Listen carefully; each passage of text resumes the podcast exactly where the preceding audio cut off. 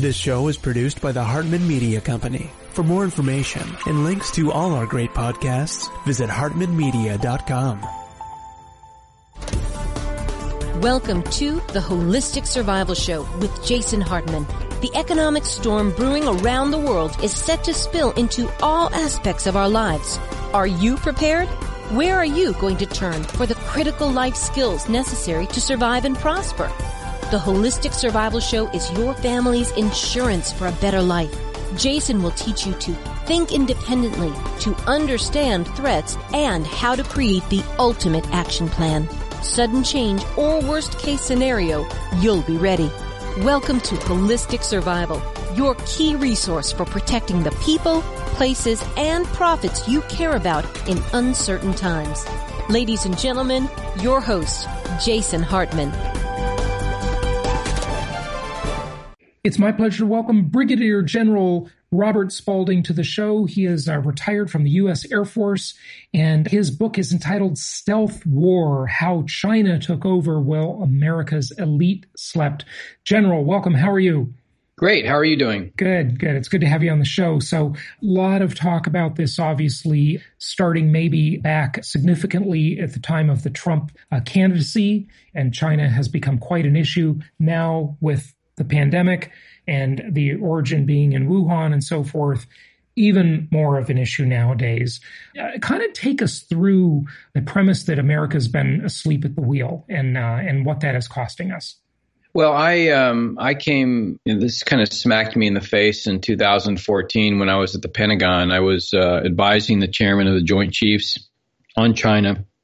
I had a team of China experts, guys that had lived in China, spoke the language, uh, understood the government and the party. I had lived in China for two years. I spoke Chinese. I was a, an Olmsted Scholar, which is a program that the military has, and I'd lived in Shanghai and studied at Tongji University in Shanghai and really traveled the country and, and really gotten to know the people and the culture and history, geography, and uh, you know spoke the language. So together we were working on uh, understanding U.S. China relations and U.S. China competition from a strategic perspective.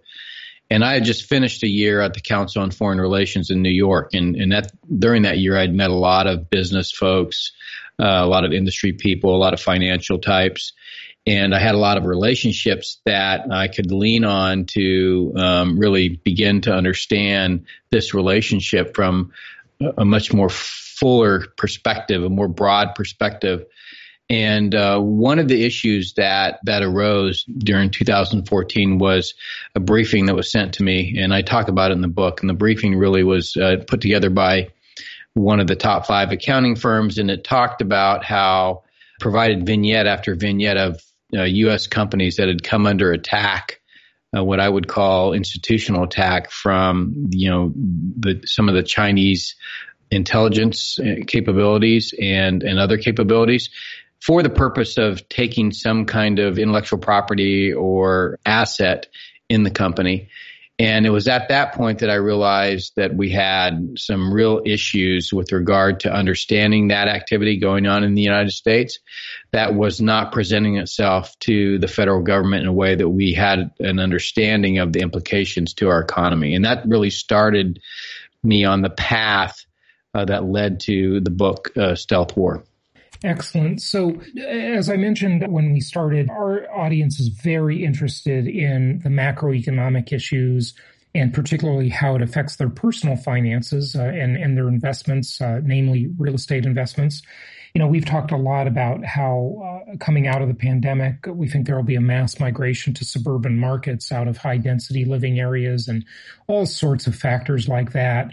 But on the US China level, it's interesting. I think candidate Trump from, from 2016 is going to sort of get his entire agenda stronger borders, jobs back to America. We've seen supply chain disruptions that, when it comes to you know life and death, are very disheartening. You know, we we got to make some things in our own country. it's it's uh, part of national security.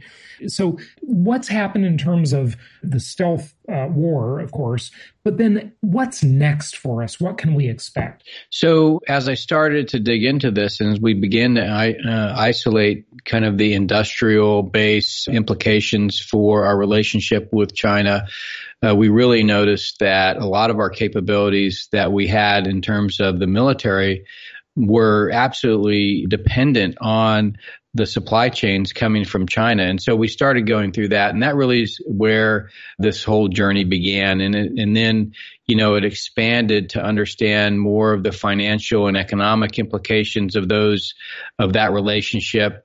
Uh, that led into the influence uh, implications of it in terms of our institutions like politics and media and, um, and academia, certainly the corporate sector and Wall Street. And of course, that led to a whole host of um, initiatives in the first year of the Trump administration that really culminates in, in a new national security strategy in December of 2017. So, you know, I led this team for two years in the Pentagon. Then I, I go to China to be the defense attache and senior defense official in Beijing, and almost you know, immediately after the the the Trump administration comes into office, I'm pulled into the White House to help architect the national security strategy. And and really the strategy is based on the fundamental premise that openness and globalization, the internet is great if everybody agrees to abide by the rules. But if you have the number two economy that not only doesn't agree with the rules, but actually actively seeks to undermine the institutions that our international order was based on and democratic um, domestic democratic institutions and democracies everywhere, then you have a big problem. And so this belief that openness and global, globalization and the internet would be would be you know able to spread democracy was kind of short circuited by what the Chinese Communist Party did after the Tiananmen massacre. And so if you just look at our foreign policy with regard to China, it was about making them rich so that we, they would democratize. In other words, if we help them grow economically and with our science and technology, that then they would liberalize politically. And of course, the Chinese saw this was happening, particularly during the Tiananmen massacre, and begin and set about engineering a society that today is more closed than any society and more capable in terms of science and technology of remaining closed and in terms of uh, the economy by essentially taking the innovation, technology, talent, and capital of the West and, and really uh, dominating that society. So after the national security strategy came out in December of 2017, really the first quarter of 2018, so somewhere around March, April of 2018, uh, you, you begin to see the Section 301 investigation. You begin to see enforcement by the Department of Justice and the FBI you, you begin to see the State Department turn a corner and, and you really begin to unlock the enforcement mechanisms of the federal government and the diplom- diplomacy of the federal government to begin to uh, protect U.S. institutions and U.S. companies. We're not there yet, but you know that's where I think we've been uh, for the last two years uh, or almost two years until the coronavirus hit. And I think what the coronavirus has done is essentially solidify not only in the in the, in the minds of those that are in the federal bureaucracy the challenge we face with regard to the Chinese Communist Party, but also in the American people. And I think what you're going to see over the next three to five years is an absolute acceleration of everything that was occurring, you know, in the two years prior. Mm-hmm. You know, I'm I'm so glad now that I went to China last year for three weeks with my girlfriend and really got to see. I mean, it is quite an amazing. Especially you mentioned Shanghai. Wow. I mean, just wow. Anybody that goes there has just got to be blown away by the magnitude of progress. And I mean, look at Shenzhen too, you know, what it was 20 years ago compared to today. I have a friend that lives there and has a manufacturing company there. And it's pretty incredible. But has a lot of that progress come as a result of cheating, you know, not honoring intellectual property, uh, you know, whatever, rolling, you know, uh, trampling over people's rights, uh, you know, just any, any sort of, it's all anecdotal, of course, but any, any comments on that? Well, no, I mean, I think their model is based on this idea that, you know, there's a feigned agreement with the terms of, you know, joining the international order, but a, a real active um, disagreement. And, and there's documents like document number nine that I talk about in the book that were internal Chinese Communist Party documents leaked and then translated that describe you know, liberal democracy, free trade, these these concepts that we hold to be, you know, true in terms of how nation states should work together, which the Chinese Communist Party feels are absolute threats to its continued survival and its leadership of China. And so it seeks to undermine those things at all times and everywhere, not just in its own country. So um, it really is the need to understand what the Chinese Communist Party is, to understand that China is not a democracy. It's not even, uh, you know, people like to say, you know, capitalism, most with Chinese characteristics, but it's it's not capitalist. It's it's using the resources of the state to drive economic to activity in a certain direction for the benefit of the Chinese Communist Party, and, and uses it undermines the system by essentially being devoid of rules. And, and there's a document that was written in 1999 by two PLA colonels that was translated, and it's called Unrestricted Warfare. Another uh, description of the title is called uh, War Without Rules, and it's really describing how you use the international system to um, essentially undermine a, a, militarily superior foe, and you use that openness against them. And so what's happened is, you know, the Chinese Communist Party is very capably, um, slowly over the last couple of decades, used their connection to our society and our openness to begin to turn our strengths of openness into vulnerabilities. So things like, you know, our trading system, you know, the, the Chinese don't actually comply with inspection requirements. They don't comply uh, on the on the financial side with audit requirements. In fact, there's no real law that you can say or rule or regulation or standard that the, the Chinese Communist Party forces their um, citizens, and, and I would really call them subjects, to comply with. And so when you have such blatant and outright um, flaunting of the rules at all levels of the system, and you basically bring that into the order, and you never you never enforce the rules, what happens is the system begins to break down. And essentially that's what's been happening. And, and, and you see this at the United Nations, you see it at the World Health Organization, the World Trade Organization, you see it at the World Bank. But now we're also beginning to see it in our own society as companies and um, and, and financial institutions begin to, you know, essentially align themselves with the Chinese Communist Party because they're incentivized to do so because the Chinese essentially always get their way. And so it really is um, beginning here. And if you just look at Chinese equities, you know, stocks, you know, Chinese companies aren't required uh, to meet audit and transparency requirements. They, they don't have to f- uh, comply with Sarbanes Oxley like U.S. companies do. So they do they use that to essentially have companies that have really not the value that you would expect them to have to register and list their stocks in our in our capital market. So that's just one example, and there's there's literally thousands of others that I could go into that explain, you know, what this is, which is essentially a systematic undermining of the rules based order by failing to abide by any of the rules. And we've been looking the other way. And that's where it says, you know, while the, the elites were asleep, because we've been looking the other way in anticipation that one day China would change to be more like us. And what we found at the Pentagon is instead of that happening, we were changing to be more like them.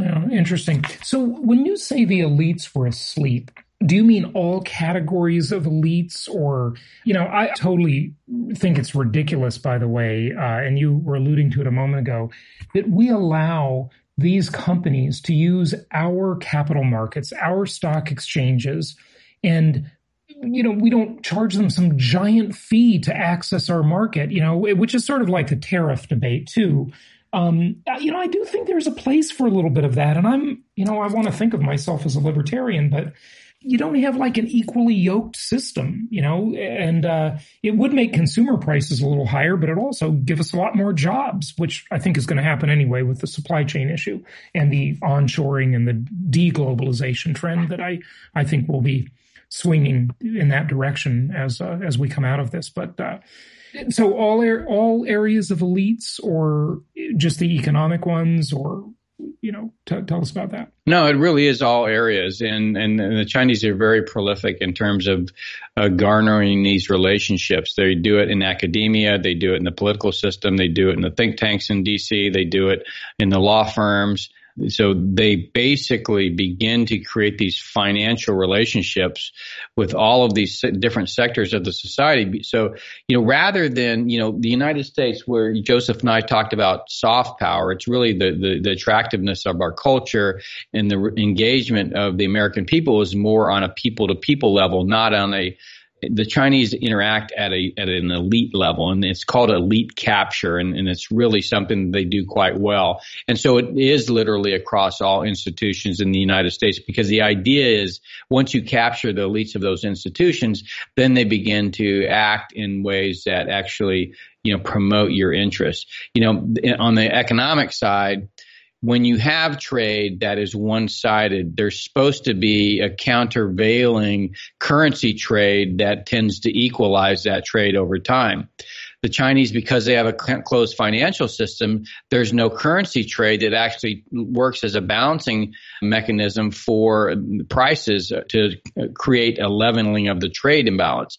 So these are some of the things that they have that are, you know, macro challenges that no other country is allowed to have a non-convertible currency yet be fully enmeshed in the global trading system. Yet here the Chinese exist as the number two economy to do that. And that allows them essentially uh, almost the equivalent of a, a, a direct connection to the U.S. blood veins where they're just they're pulling out wealth every single year because there's no balancing mechanism just for that for that trade and then trading currency. That's just one example on a macro level how we're being constantly drained. Uh, you know, and and there's this belief that we have this free trade system and this led to these low prices because you know these things are manufactured in China when in reality you have labor that's exploited. You have you know, pollution that's horrible. You know, having lived there, the air, the land, the, the water is all polluted.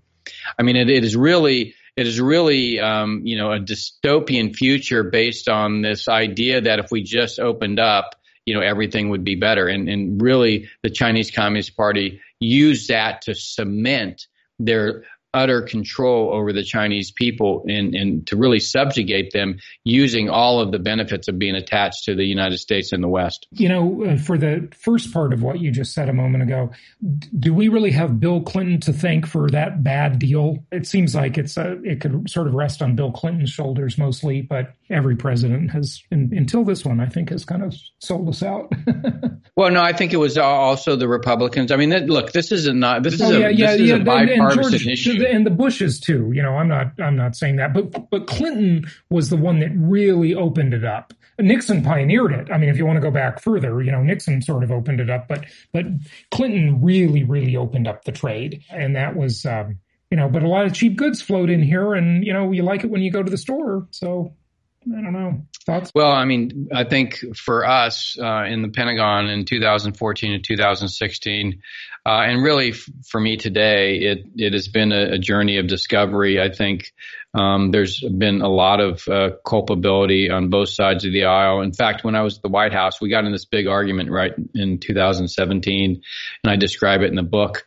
Uh, and I just said, I just got up and said, look, you know, we're all culpable in some way. Uh, you know, that's that's really irrelevant at this point. We have to figure out how we get out of this. How do we how do we make it right for the American people, and really how do we pre- preserve our republic? And so, the book is really talking about what we need to do to do that, and, and a lot of those things you're you're seeing making tariffs permanent against China, preventing them from using our capital markets, preventing U.S. corporations from investing in China because there is a, strict capital controls and they can't bring those profits out, yet they're reporting them to the markets. So there's a lot of things that we allow to be done that ought to be changed. And I think when you do that, you'll stop seeing, you know, the wholesale loss of innovation, technology, talent, and capital to China. It'll really start to flow into the United States back into rebuilding our country and our productivity and our and our wealth. Yeah, good thoughts. Let's wrap it up, but I just I do want to I'd be remiss if I didn't just touch on one more subject. I mean, you're you're a military general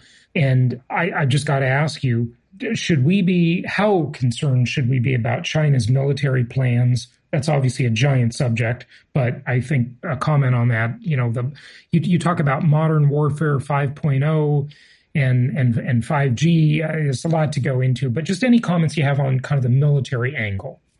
Yeah, you know, so I'll just uh, talk about national security in general. So we tend to think of planes and ships and tanks and bombs and bullets and what the so what of the book is that national security today in a globalized internet connected world involves ones and zeros and dollars and cents. It's really about economics, finance and information and the ability of using the tools that Silicon Valley gave us, uh, both the technology and the business models to influence populations at the individual level.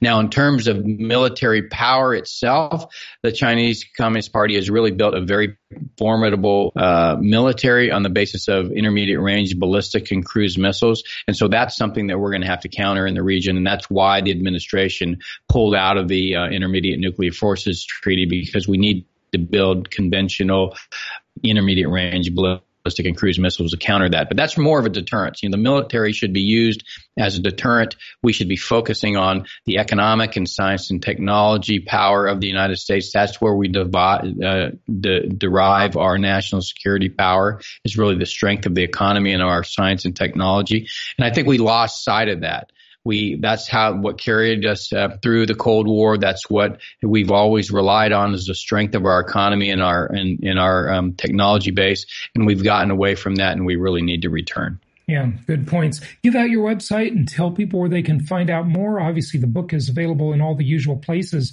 which, by the way, it has excellent reviews and many reviews. Yeah, generalspalding.com. There's no U in Spalding. And then you can follow me on Twitter at Robert underscore Spalding. Excellent. General Spalding, thanks for joining us. Thank you so much.